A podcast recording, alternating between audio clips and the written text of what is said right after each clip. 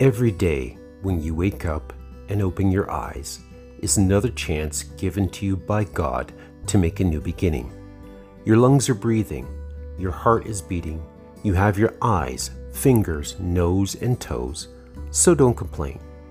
No matter how much you may have screwed up in the past, no matter how many mistakes you've made before, it's all in the past. So quit looking in the rearview mirror of life and focus on the road ahead. Be thankful for what you have, forgive your past, focus on the future in front of you, and keep moving forward.